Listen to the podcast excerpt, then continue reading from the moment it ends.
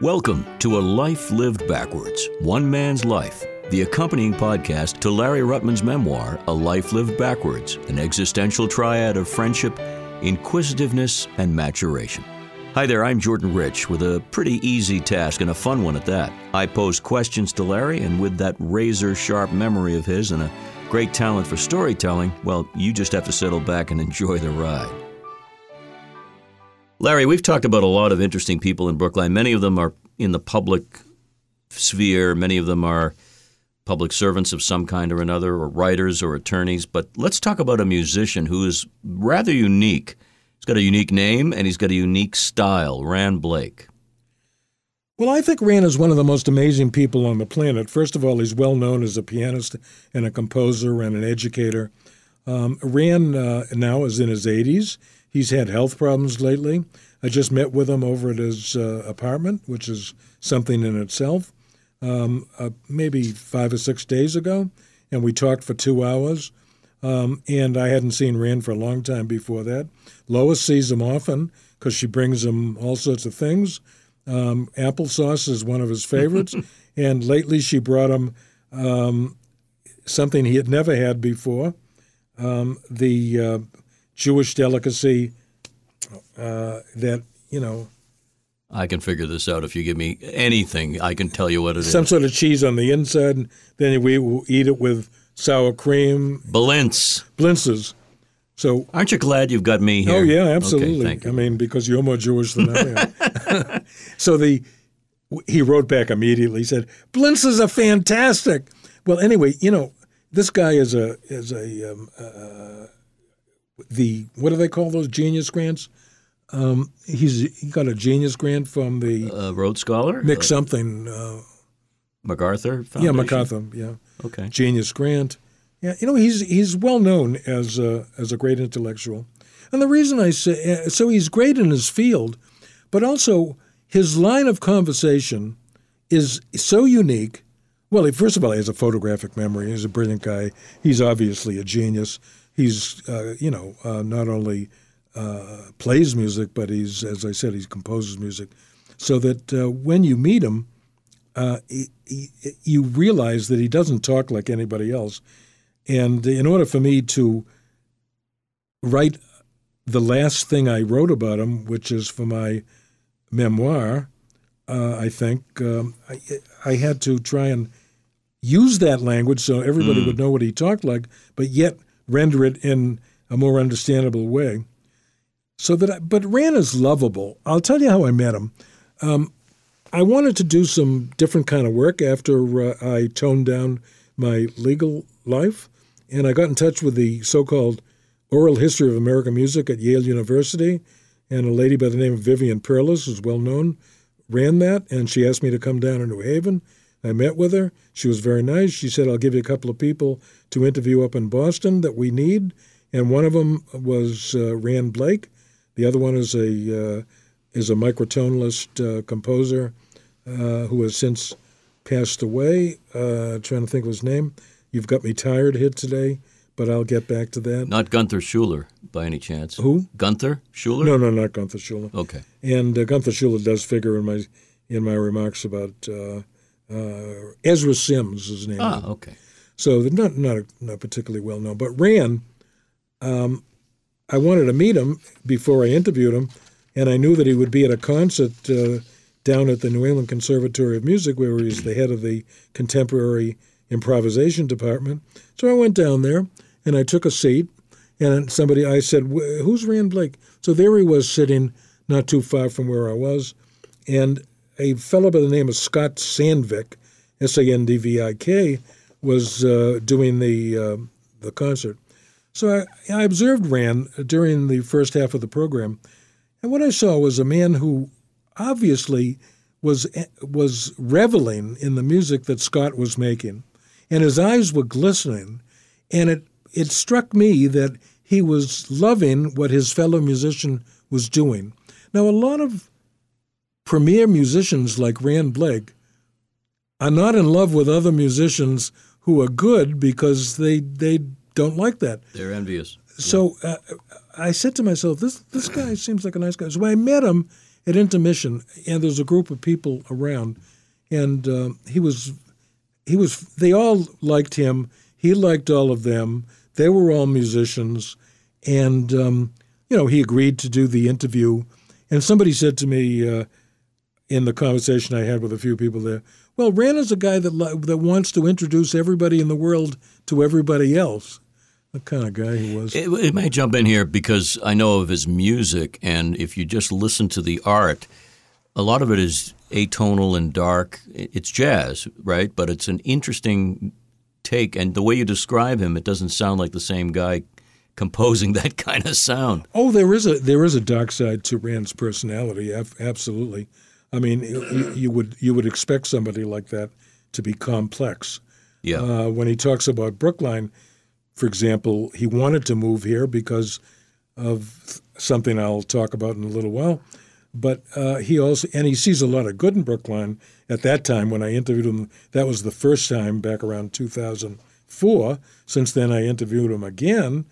Uh, and uh, he's always interesting, whatever you talk to him about. He's a polymath, is that the right word? Mm-hmm. And uh, I think that um, yeah, you could talk about Brookline. It's a wonderful place to walk. You meet a lot of people. It has great people, but maybe we're a little full of ourselves. Maybe we're thinking too much about ourselves. Maybe we're a little too self absorbed. Um, I can see great things in Brookline. I can see negative things in Brookline. As far as his playing is concerned, yes, it is jazz, but it also, he's well educated musically. Um, the, Im, the contemporary improvisation department, um, well, I think it's a very fascinating place. Gunther Schuller was the, the great American. We're, we're, talking about the New England Conservatory. Yeah. Right. Gunther Schuller was president of the New England Conservatory back in the 70s and 80s. I think in the 70s maybe. And he he he brought, uh, and he knew Ran, and he brought him to the conservatory to be the head of the contemporary improvisation department. Gunther, of course, was a great musician, writer, administrator, you name it. And Gunther Schuller is one of the great figures ever in uh, American music. So, and as a matter of fact, I, this is a good place to say it that um, I think that Gunther Schuller, uh, I, I did, I brought my pad today. I can't possibly remember a quote like this, but I think if I open up the pad, which I'm doing at this very moment. Hopefully, it'll come up, yeah, to the end of the program, uh, the, uh, the end of the article I wrote about Ran for uh, Voices of Brookline, which mm-hmm. was done almost 20 mm-hmm. years ago. Mm-hmm. So, what I wrote was developing the, that idea of duality. I suggested to Ran that his music making reflects his love of music and his view of it as an element in the overall arc of life, including history and politics. Ran responded, quote, Yes, I'm not sure I'm thinking that profoundly. Sometimes I see the troops coming out, his reference to the fact that he was caught in the Greek junta and escaped, but he knows that there's a lot of bad things going on in the world. Sometimes I see the troops coming out, there is a dark feeling and maybe a ray of sunshine. I do think as I play of a running commentary, the real version should be enjoyed. I don't always pre plan, I just see movements of images. That's what I'm doing as a solo pianist, not a 40 minute cameo with bright lights. Hmm. Now, I think that if one reads that quote and really reads it again, it, it tells you about the darkness, but it also tells you about the ray of sunshine. Anyway, I was moved to end that story this way. I said, certainly Ran Blake, residing and working amongst us, walking by us unobtrusively observing, every day observing us, every day in Coolidge Corner, is leaving the real version in the warm rays of the sun while being acutely aware of the dark feelings and the troops coming out. Very much a profound man and artist of Brookline and the world. Uh, I hope I caught it. I think you did, and uh, I, I'm not as aware of his entire career as you are, but uh, he played with some of the greats. He learned from and and taught some of the greats, and uh, his style is unique. And you mentioned Ran Blake to a jazz aficionado; they'll sell you. There's nobody like him.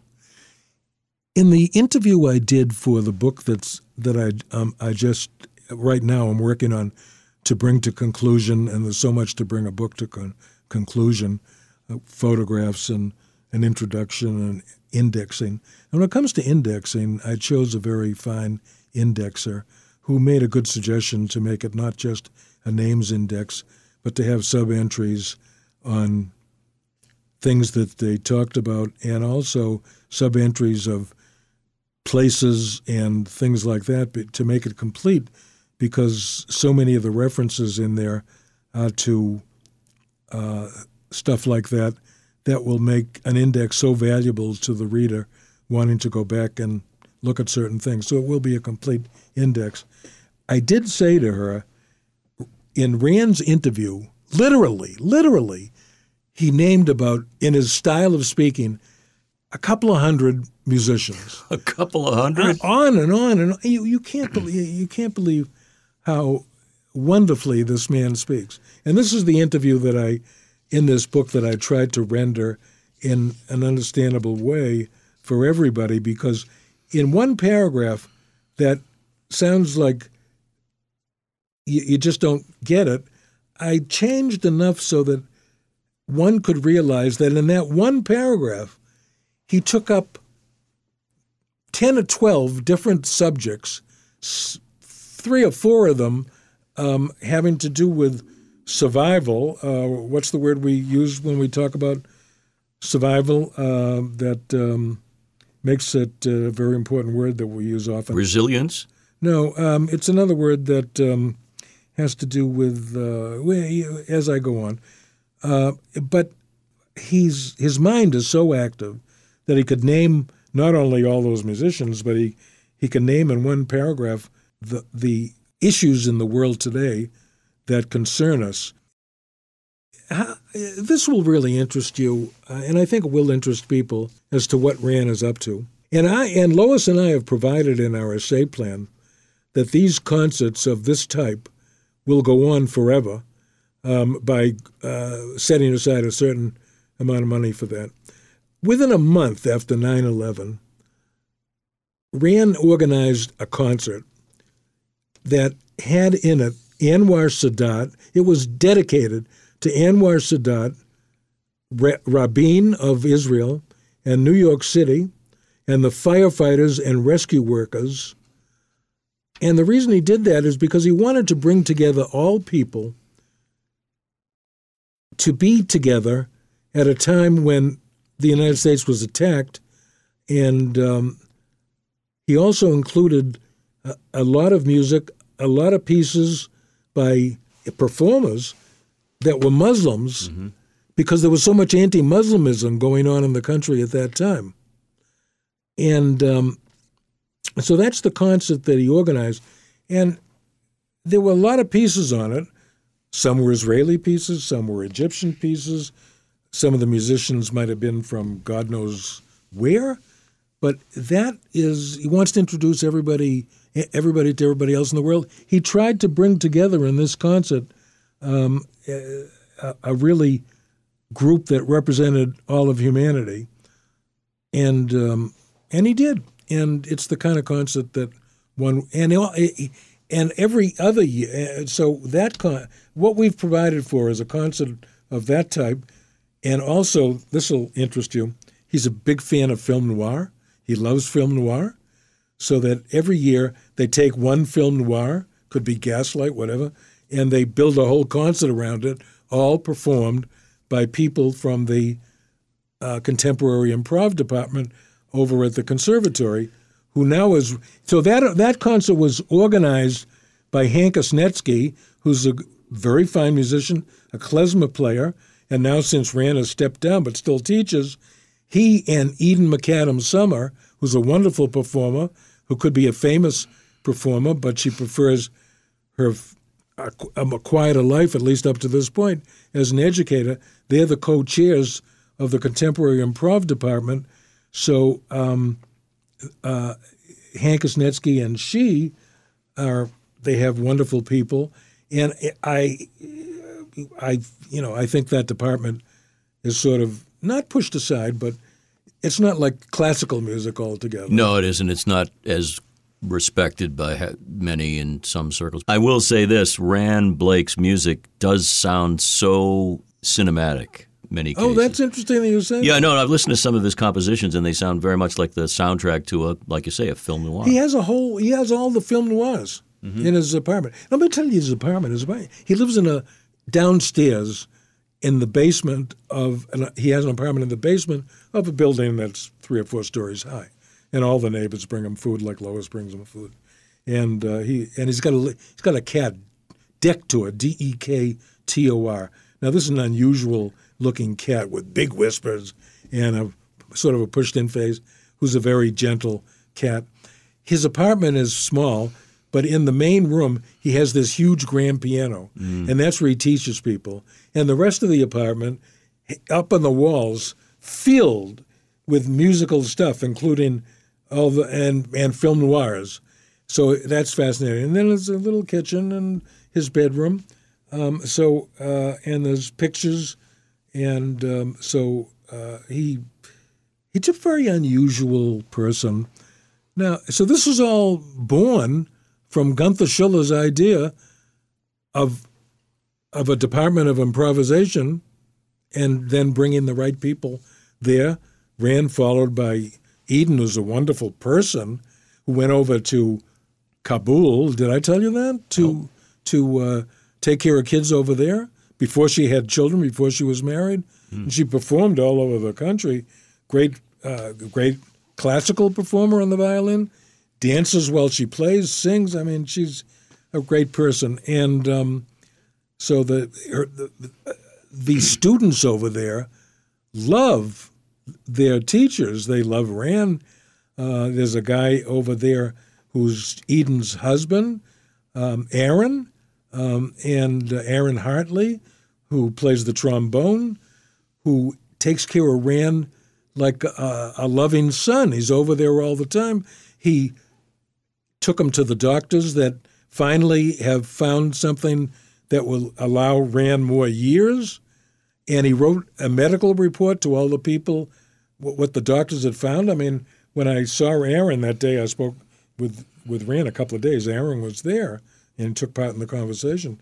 I said, Aaron, I said, well, why didn't you go to medical school? I never read anything. he went on for five or six pages telling him he went here, but they didn't help him. Went here, they didn't help him. But finally, they found out exactly what was wrong with him, and good news, and blah blah, et cetera, et cetera, with all these legal, uh, all these medical uh, expressions, so that um, they're, they're great people. And, uh, you know, what we've decided to do is that instead of leaving, uh, this is apart from the concerts, instead of leaving money all, uh, to, with uh, that's not really directed except to uh, uh, except to scholarships at the New England Conservatory, we directed it to the improvisation department. Sounds great. Well, Ran Blake is still alive and well and still making music and still teaching. And uh, his website is his name, ranblake.com, and people can find out more and uh, certainly get an inside look at a great artist from you, Larry. So thank you. Well, I could even tell you more about Ran Blake if you wanted to hear it, but we're probably over time as it is. Give me one more factoid that you wanted to share. Bonus. Soirees. Soirees, evening events? Yeah, one of the reasons that he came to Brookline to live from where he was living down on St. Botolph Street, which is quite close to the conservatory, is because um, he met a lady who now passed by the name of Dorothy Wallace. She lived over on Chestnut Place in Brookline.